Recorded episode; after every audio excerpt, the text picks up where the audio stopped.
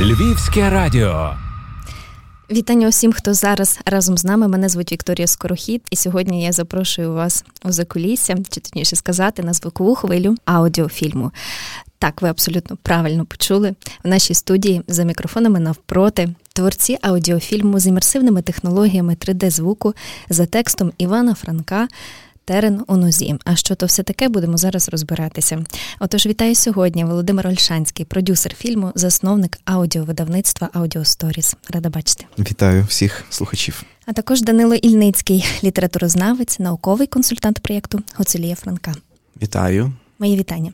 Ми люди, які творимо звук, які з ним працюємо. Ми дуже добре знаємо усю його магію, як він народжується, як він зворушує свого слухача.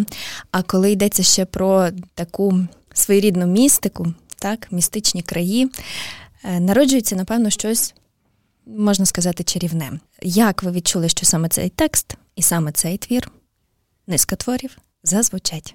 Ну, все почалося минулого літа, далекого минулого року. Ось е, насправді я працював над проектом аудіофільму Біблія книга життя і вже думав про наступний проект за підтримки Українського культурного фонду. Адже ми всі українські творці української культури мали це відчуття підтримки справді грантових коштів і хотілося щось створити. Ось і наступний проект я думав про аудіофільм про українських класиків. Тобто, на початку мені хотілося з Лесією Українкою попрацювати з давньохристиянськими драматичними текстами, але чогось моє око переключилося на тексти Франка. Це Оці випадково апок... сталося? Випадково, ну я не знаю, я якось я просто в інтернеті шукав матеріали, перейшло за лінком апокрифи, та і мені вибив Франко, до речі. Цей триптих гуцульський терен нозі, як Юрко Шикманюк, Брів Черемож і гуцульський король, його вважають теж якби текстами такими, які мають десь е, відголоски апокрифічні, християнські, такі сакральні тексти. І я почав читати терен нозі, а ще я побачив, що 1902 рік це е, перший перший написаний текст Франка про гуцулію. Терен в нозі, і я захопився цим текстом. Він мене поглибив поглинув. Для мене було відкриття. Тобто, до цього я не читав цих текстів Франка. Вони мене просто поглинули і захопили. І я подумав, що треба робити аудіофільми, тому що цей текст мають почути всі українці. Ось і ми написали з нашими партнерами з домом Франка цілий е, проєкт на УКФ. Е, ось ми його успішно відправили. Ми точно перемогли, я думаю, але на жаль, почалась війна. Ось і ми всі знаємо, що УКФ передав кошти на підтримку армії, що дуже слушно. Хоча сьогодні, я думаю, українська культура дуже потребує підтримки фінансової. Ось такі проєкти вони мають запуститися в сучасних реаліях війни, теж щоб тримати український культурний фронт. От тому і ми стартанули з цим проектом, і ми хочемо своїми силами і силами підтримки українських поціновувачів культури створити цей аудіофільм. Ми мали звичайно попередню презентацію минулого тижня, за що теж вдячні всім нашим партнерам і Львівському радіо, і Дому Франка, і всім іншим. Працюємо. Це ще й видатна дата насправді. Чи це підсилило, чи це ну звичайно, коли ти е, створюєш е, е, проект на грант, ти ти ти на це дуже сильно Ну, взагалі для мене це теж було. Знаєте, 120 років з часу написання цього тексту, і про нього дуже мало хто знає. Тільки наші експерти, які насправді заглиблені в це все, вони нам допомогли розкрити глибше і зрозуміти ці тексти. Ось, але цей текст він промовляє дуже актуальні речі. Терен в нозі для мене, коли я прочитав цей текст, було зрозуміло, що в наше життя, от коли почалась війна, ну прийшов якийсь терен, оце випробування, коли країна зустрілася з важкою ситуацією, коли сьогодні люди гинуть, військові воюють. І що буде далі? Та? І цей текст він ну справді такий універсальний, який говорить про боротьбу між добром і злом, те, яке ми сьогодні переживаємо. І в принципі, оцей шлях проходження цього терену, який може дати нам вихід в краще життя, е, в перемогу. Е, він актуальний, і він надихаючий, і він потрібний. Тому ми взялися за за цей перший текст Франка, аби дати йому нове життя в сучасному форматі аудіофільму з 3D-звуком, з просторовим звуком. Ось Данило, а поділіться трохи своєю думкою. Якби ми зараз вийшли отак на вулиці і почали питати львів'ян чи не львів'ян, власне, про е, терену нозі, навряд чи хтось би дуже і сказав про Франка, і власне була б ця ідентифікація. Як гадаєте, чому? Бо все ж таки текст дуже такий нетривіальний, має цікавий сюжет. Нам треба можливо більше пізнавати творчість класиків чи як? Ну, то якщо ви почнете на вулиці питати людей, то це, напевно, не буде найкращий показник, тому що ну, люди на вулиці взагалі мало що знають. І тут справа не тільки про Франка і Терена Нозі, а в принципі про літературу, про культуру, про львівські рок-гурти, наприклад. е, чи про не знаю інших українських письменників, класиків. Це, мабуть, нормально. Але інша справа, що е, треба це змінювати, і змінювати це теж враховуючи сучасні реалії. І думаю, що формат аудіофільму є дуже добрим таким жанром для того, щоб заохотити публіку, так не лише фахівців, не лише так мовити, схиблених на літературі чи культурі людей, яких які завжди є і будуть, але їх завжди мало. От для того, щоб глибше пізнавати свою культуру. Це дуже такий, як на мій погляд. Перехресний жанр, е, який з одного боку є ближчим до людини, так ти не мусиш робити якесь таке ну досить серйозне зусилля яким є читання, так на сьогодні це дуже таке серйозне зусилля навіть для тих, хто завжди читав. Але з іншого боку, аудіофільм це не є спрощення, це не є якась така надмірна адаптація, попсовізація, таке спускання до потреб масової публіки. Це є збереження всіх глибин, е, акцентів складних подекуди в, в тексті. Тому я вірю в те, що цей формат може допомогти багатьом людям е, пізнати, зокрема, і цей текст Франка. З Франком складно е, в якому сенсі? Франко дуже багато написав. І, наприклад, мені, як людині, яка вчилася в університеті Франка у Львові на філологічному, це відомо, бо постійно на якихось конференціях, семінарах, на заняттях обговорювалися різні тексти Франка. Всі вони дуже цікаві, всі вони дуже глибокі.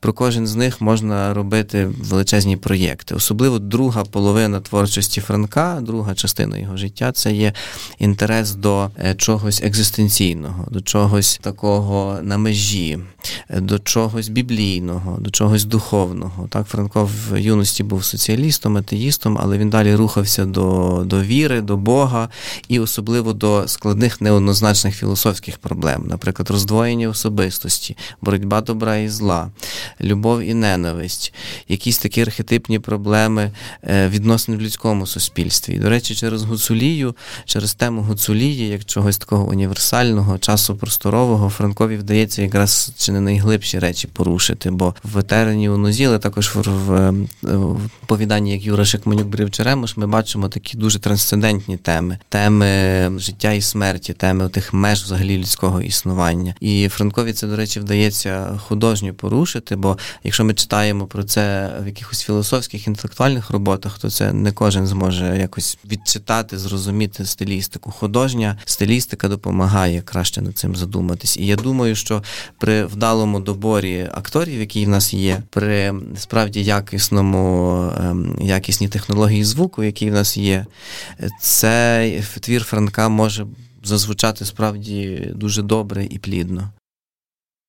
Е, знаєте, десь минулого тижня, коли ми тільки починали говорити про цей проект з паном Богданом Тихолозом, так дуже цікаво він зауважив так написати про Гуцулію, будучи бойком, все-таки край дуже впливає. І ваша оця експедиція, така творча і робоча поїздка, наскільки вона вплинула зрештою на вас, на ваше сприйняття, наскільки це наклалося на сам процес? Чи вдалося відчути цю силу природи і ці неймовірні враження? Первинно справді ми, як е, аудіовидавництво, яке має такий меседж історії у звуках простору і часу, це те, що ми шукаємо, за чим ми полюємо для створення сучасних аудіофільмів. Це оці місця подій, сюжетних ліній, де відбувається життя в наших текстах, і за які ми беремося. І справді цей проект е, Гуцулія Франка і Терен в нозі дав нам змогу поїхати в Криворівню е, спільно з нашими партнерами Домом Франка, з нашою командою експедиції. Я бачу, що нам вдалося зробити, тому що на минулому тижні ми презентували тизер аудіофільму на терені в нозі і цей бекстейдж, як, як ми записували звуки природи.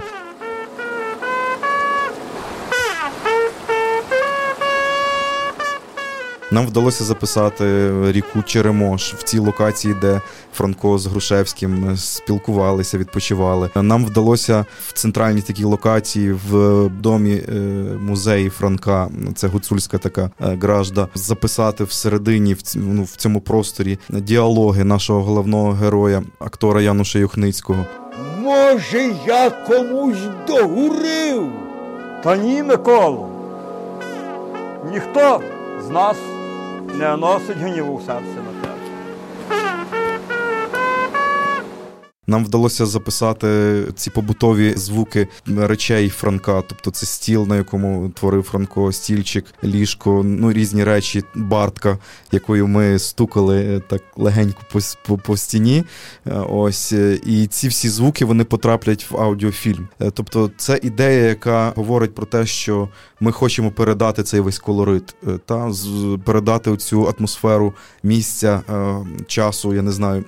Ми дивились на ці скелі е, біля Черемоші, і я так кажу пану Богдану Тихолозу, ви ж розумієте, що оця акустика розмов, ну мені так художньо видається, Франка там з Грушевським, вона ніби триває в цих скелях. Цей звук, який постійно, цей шум Черемоша, криворівні, він з будь-якої локації чути. Як продюсер, я розумію, що мій аудіофільм і ці всі діалоги це постійна віддаленість звук Черемоша на фоні нашого аудіофільму. Тобто я вивчаю, я заглиблююсь в цей простір, я його якби переживаю. Звичайно, нам хотілося хотілося залучити теж е, Любомира Кушлика, колекціонера давніх е, українських інструментів музичних, і він е, зі Львова з нами в поїздку взяв з собою гуцульські інструменти, які ми записували, тобто якісь певні мелодії, гуцульські стандарти. Ми, звичайно, хотіли би теж залучити справжніх троїстих гуцульських музикантів, які будуть записувати якісь гуцульські стандарти, які потраплять в аудіофільм. Це на перспективу. Ось тому мені здається, наша ціль і наша мета поїздки була успішною. Ми справді всі якби наситились, наситились цією гуцулією. Теж хочу подякувати, дуже хочу подякувати пану Василю Зеленчику, майданчику, який приймав нас в Криворівні, в музеї Франка там в Криворівні, який долучився до проєкту як консультант знавець Гуцульщини, а також як той, хто взяв участь в цьому промоційному тизері. Він сам брав участь в записі діалогів тексту Терен в нозі. І ці це всі спілкування, це неформальне вечірнє е, за вогнищем співання е, спільне, е, слухання коломийок гуцульських цих напівів. Воно все якби нас наповнило для того, щоб не зупинятися, створювати цей аудіофільм фільм Терен в нозі за текстами Франка. І, і ти розумієш десь, чому українські класики, письменники, художники їх манило, їх магнетило е, до цього місця, адже там є оце якесь місце натхнення, місце українського колориту цієї гуцулії, з якою хочеться ділитися зі світом. Данило, що ви відчували у вирві тих емоцій, тих подій? Наскільки вдалося зберегти цю літературну творчість, перебуваючи там, відчуваючи оцю силу природи і, і, і навколишнього середовища? Ну тут я би сказав таку річ важливу, що для Львова візит в Криворівню це щось абсолютно звичне для середовища літераторів, ем, для середовища художників, іконописців, для для всіх середовищ. Такий прямий контакт, власне, який починається від часів Франка, от і продовжується до сьогодні. Тому для мене це не було щось нове, навпаки, е, занурення в щось дуже звичне. Я себе в Криворівні почуваю так, як вдома. Там дуже потужне середовище. Це і отець Іван Рибарук, місцевий парух. За що йому вдякуємо. Він, до речі, теж долучився так. до тезеру і записували ми в церкві вже ввечері з ним сповідь головного актора. Це такий е, отець е, з таким дуже широким культурологічним мисленням. Е, от відома людина на всю Україну. Також, власне, Василь Зеленчук, про якого Володя згадував, письменник, громадський діяч і взагалі універсальна людина, такий гуцульський Леонардо да Вінчі. От, І культуртрегер місцевий, завдяки якому якраз і відбуваються такі зв'язки між Львовом і Криворівною, бо тут теж без таких культурних агентів важко обійтись. Важливо, щоб були люди, які розуміють е, теж потребу розповідати про Гуцульщину тою мовою, яка, наприклад, буде зрозуміла там у Львові, так, який може бути трошки все-таки віддалений від від, від автентизму гуцульського. От, ну і так далі. Тому для мене це було радше занурення в щось звичне і рідне. От, але було страшенно цікаво по-іншому поїхати. Бо раніше я їжджу вже там певну кількість років спільно з колегами львівськими літературознавцями на мандровані конференції. Такий формат, який передбачає ну, конференційну частину, наукові бесіди і прогулянки місцями письменників. Причому не якісь такі десь там в селі, скажімо, прогулянки, а це можуть бути гірські маршрути в специфічні локації, де мандрували там Коцюбинський, Хоткевич, Леся Українка чи місцеві письменники Гуцули Петро Шикирик Доників, там, скажімо, чи чи інші автори. Е, і таке певна певна антропологічно літературознавча реконструкція їхніх маршрутів, внутрішніх і зовнішніх намагання надихнутися цим простором, так мовити, перевірити його, чи він працює. Звичайно, що він працює. І тут намагання через звук подивитися на на Гуцулію мені особисто було дуже цікаво і дуже сподобалось. І те, що в принципі е, ландшафт загалом так, ландшафт географічний, геологічний, візуальний, але і звуковий, зокрема, впливає на твоє сприйняття. Це дуже важливо усвідомити насправді. Я там свого часу, е, досліджуючи Богдана Ігоря Антонича, написав статтю про те, як звуковий ландшафт міста Львова присутній в його творчості, як він, як Антонич осмислює місто через звук. Так само тут з Гуцулією це відбувається. І це, наприклад, для мене, як для науковця, було просто дуже цікаво під таким кутом зору подивитись. Я думаю, що що це важливо. І тут я ще теж пригадаю е, Андрія Судомору, відомого львівського письменника і перекладача, який добре знаючи античність і якісь такі первинні сенси літератури і мистецтва, які античні вже в принципі розвинули до найвищих е, висот. Він завжди наголошує на тому, що звук є глибшим ніж візуалка. Про що ще античні теж говорили неодноразово. Може, не так прямо, якимись образами, метафорами. І для мене це важливо так усвідомлювати, працюючи в цьому проєкті. Ну насправді е, е, моє захоплення звуком теж почалось з дитинства, і е, я пригадую, бо ми зараз про звук говоримо. Розповіді моєї бабці, мами, коли я був малий, то мене клали так, засинаючи біля якогось радіо, біля звуку. Мій батько був музикантом, інструменталістом. Теж завжди в домі були інструменти інструменти, музика. Ось пізніше, коли я виріс, я сам мав інтерес до радіо. Я, до речі, недавно, коли був в бабці е, татової мами в селі, знайшов старий такий радіоприймач, такий малесенький, який мій був перший, ну то діда. Але я в нього, е, знаєш, е, склав ці батарейки і засинав, крутив, шукав якусь музику, якісь тексти. І музика, вона, звук, він взагалі справді універсальний. Тобто, бо Господь створив через слово все. Та? Для мене, якби людина, яка Е, якби дотична до духовності. Е, для мене слово воно звучить, слово воно промовляється, і воно якби творить цю певну реальність. Е, і, десь зараз, якщо ми слухаємо наших сучасних інтелектуалів, і хтось говорить про те, як ми бачимо візійно Україну, та як ми її відчуваємо після війни, як вона буде відбудовуватись. І я думаю, що ці всі проєкти аудіальні вони можуть стати такими рупорами, меседжами того, як може звучати оце майбутнє або і теперішнє, та як його можна творити через звук. І і цей меседж, який Франко в терені в нозі запускає про, про, про перемогу, все ж таки, про покаяння людини, переміну людини, пройти життя і все ж таки переосмислити його цінність і збагнути, е, що є, є, є Бог, є оце добро, до якого треба тягнутися. Це ті всі меседжі, які сьогодні ми потребуємо в час війни. І мені дуже приємно, теж ми долучилися до такого проєкту, ще скажу коротко, два тижні тому. Ми співпрацюємо теж з благодійним фондом Карітас Новий розділ. Отець Іван Рибко. В нас виникла ідея з нашою партнеркою Надійкою Гербіш долучити до таких друкованих Євангелій від Івана.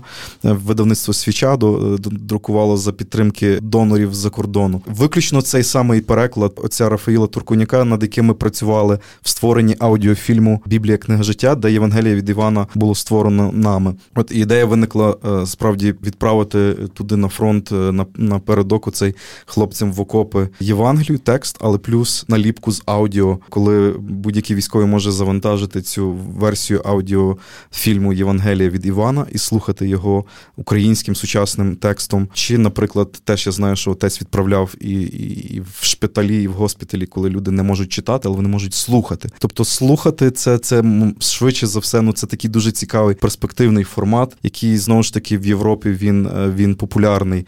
Ці аудіофільми, аудіосеріали в Польщі, в Британії, в Німеччині ну вони, вони дуже популярні. Чи оцей новий е, формат може дійсно зайти у нас тут, і чи може він здобути свого слухача і нове бачення в літературного сприйняття? Я переконаний, що так. Не через те, що я хочу цього, а через те, що сприйняття аудіальне є архетипним, базовим для людини. Ми е, спілкуємось між собою повсякденному житті. Так, Ми сприймаємо з такими живими імверсивними технологіями інформацію, дуже дуже різну інформацію. Ми потребуємо цього. І я думаю, що це зовсім не випадково, що аудіофільми стали актуальними не лише для незрячих людей, але також для тих людей, які можуть сприймати очима, потребують цього звукового ландшафту передусім. Напевно, зокрема, через те, що. Присутність лише звуку стимулює нашу уяву. А ми хочемо перебувати в уяві, якими ми е, не, не потребували би бути реалістичними, прагматичними і стояти ногами на землі. Нам все таки хочеться рухатись уявою. А саме під час середнього читання тексту найбільше працює уява, так і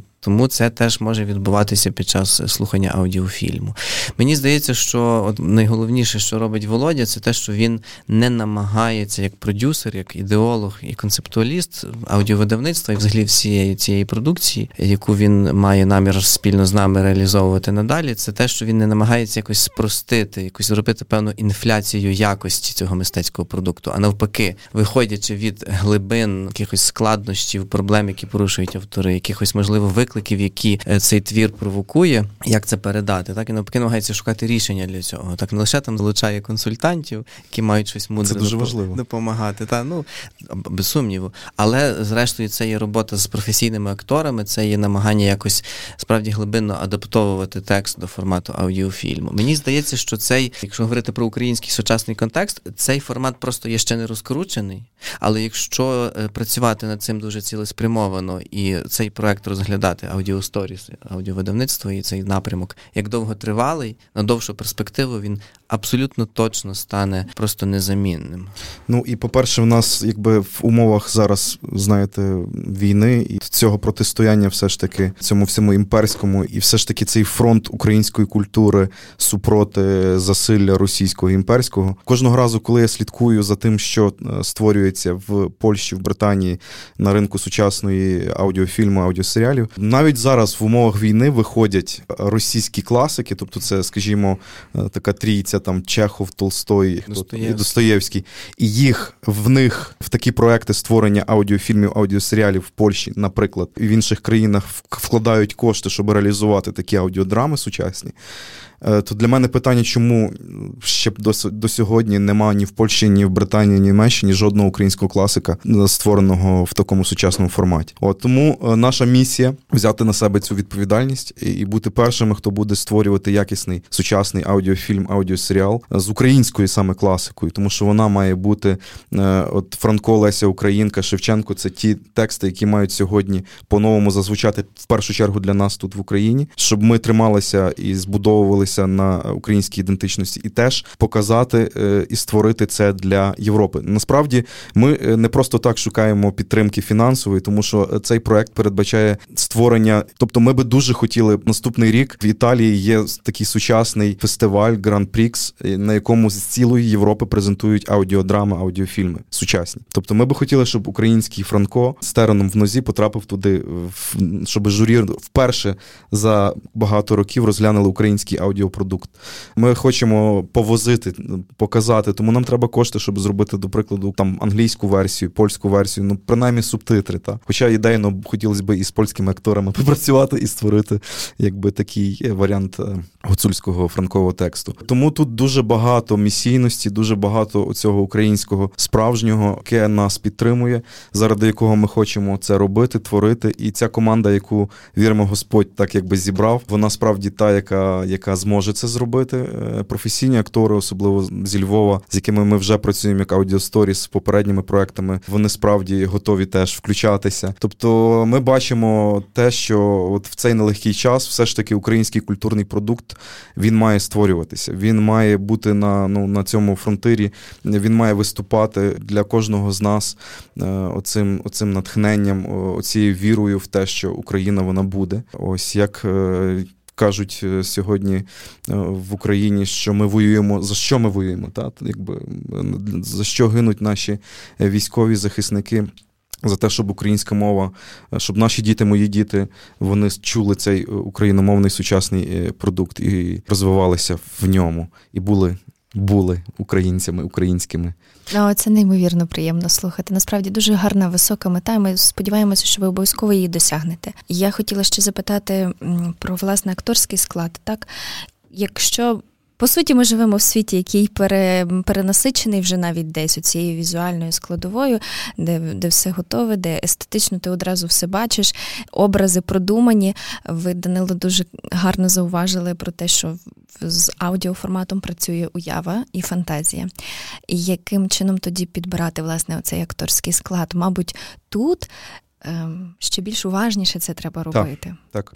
Ну мені як продюсеру залежить на тому, щоб справді кожен з голосів головних героїв другорядних він робив цей баланс і це сприйняття більш автентичне. Та? Тобто історії у звуках простору і часу, аудіосторіс це це от наш такий меседж. Тобто, щоб оці голоси вони якось справді е, оприсутнювали та? Е, оцю всю сюжетну лінію, ці всі діалоги. Ось, відповідно, Януш Юхницький, як, якого ми обрали, він ну, нам дуже дуже е, ліг на цього старого гуцула Миколи Кучеренюка в терені в нозі.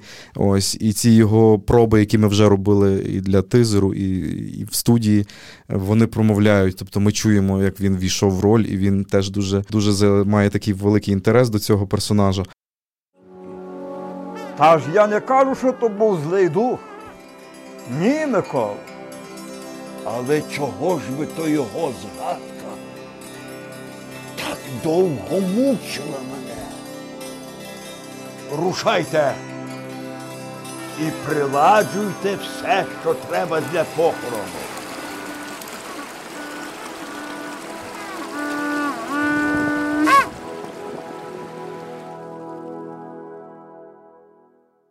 У Львові ми маємо акторів, які насправді не мають, скажімо, настільки дотичність до е, продакшену, типу в Києві, як дубляжі. Справді десь мені здається, це може моя суб'єктивна думка, що київські голоси вони якби вже всюди, їх дуже багато, вони вже такі дуже знайомі. А тут ми хочемо створити у Львові з нашими львівськими, в першу чергу, акторами оце середовище нових таких голосів, які будуть наповнювати сучасні аудіофільми, художні аудіодрами.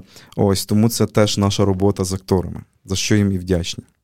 Чи маєте що додати, Данило? Я би хотів сказати, що якась є така традиційна думка, що спочатку ми науково вивчаємо українських письменників, історію літератури чи історію культури, там робимо якісь академічні дослідження. А вже після того ми рухаємося до популяризації, до актуалізації в найрізноманітніший спосіб. От тому, що в нас ем, з аспектом такого наукового вивіреного повного видання класичної спадщини ситуація далеко не ідеальна, хоча зроблено зроблено теж надзвичайно багато. Але мені здається, що то не обов'язковий шлях. І, наприклад, інтерес аудіопродюсера, там продюсера аудіофільмів до класики і успішна реалізація проекту аудіофільмів може навпаки стимулювати інтелектуальне середовище, освітнє середовище, трохи змінити своє уявлення про історію культури, про канон, про спадщину і звернути більшу увагу на це і так далі. Тому тут не треба виставляти пріоритет, хто важливіший, хто цікавіший. Інколи там інтерес кінорежисера чи музиканта, який створює пісню, співака, там композитора чи е, продюсера аудіофільму, може дати більший набагато стимул, ніж якась там поважна е, державна освітня чи наукова програма. І я дуже сподіваюся, що у випадку е, нашої роботи з Франком над аудіофільмом і, можливо, ще над аудіофільмами, якраз це стане нагодою для дуже багатьох подивитись на Франка зовсім по-іншому. Тому що, крім всього іншого, Франко так він не тільки важливий, він не тільки вагомий, але він, крім того, ще дуже цікавий автор. От, І коли ти працюєш безпосередньо з текстом, тоді ти пізнаєш живого Франка, а не якусь там, не знаю, якийсь пам'ятник. Ну насправді е, все ж таки продюсер заглиблюється, бо для мене в переддень нашої презентації, ну якби оця моя ще попередня освіта і робота журналіста, вона в мені прокинулась, і я дуже хотів докопатися до первинного тексту. Та 902 рік. Ми знаємо, що український текст він вже 904-6 на межі він з'являється в науковому віснику. Я це все як продюсер, як режисер як людина, яка хоче заглибитися, я купаю. І я в переддень презентації знайшов в архіві онлайн віденської газети Діцайт, де було вперше публіковано вже в 904 році оцей німецькою мовою текст Франка про Гуцулію, про терен в нозі. Я його знайшов, я його там переглянув. Ну я не можу читати, але я дуже хочу залучити когось, щоб хтось нам десь переклав, щоб ще більше заглибитися в первинне. Тобто для мене кожен проєкт це, це дослідження, це заглиблення, це пізнання.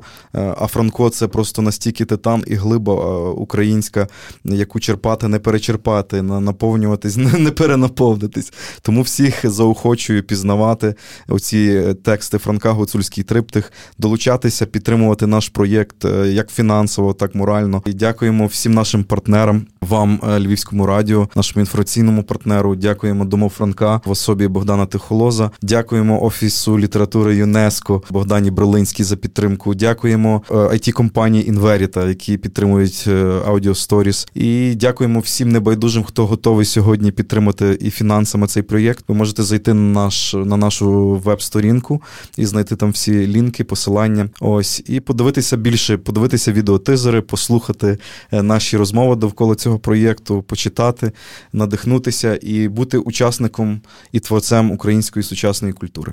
Мені неймовірно було цікаво сьогодні з вами поспілкуватися насправді, тому що дуже дуже така. Е, особлива тема, яка розвивається, хочеться підтримати усе, що розвиває власне українську творчість, українську журналістику, творчість і і літературу також. Вартість проекту завжди пізнається не лише по грошах, але й по тому, які експерти е, власне надають свій супровід, які люди підсилюють у вас дуже багато людей, які долучилися і фахово дуже підтримали вашу ідею. Тому ми бажаємо її розквіту, обов'язково потрапити на замріяні Олімпи, обов'язково знайти свого слухача і обов'язково відбути показ у планеті кіно, де ваші е, Дякую. поціновувачі прийдуть і залишать гарні відгуки. Віримо. Переможемо. І ми разом з вами. І ми Дякую. разом з вами. Бажаємо вам успіху. А ви, друзі, підтримуйте насправді, бо це важливо сьогодні. Будемо тримати цей культурний фронт разом і будемо підтримувати все українське, все, що народжується, цікаве, якісне, нове. Мене звати Вікторія Скорохід. Почуємося у наступних випусках. На все добре. Львівське радіо.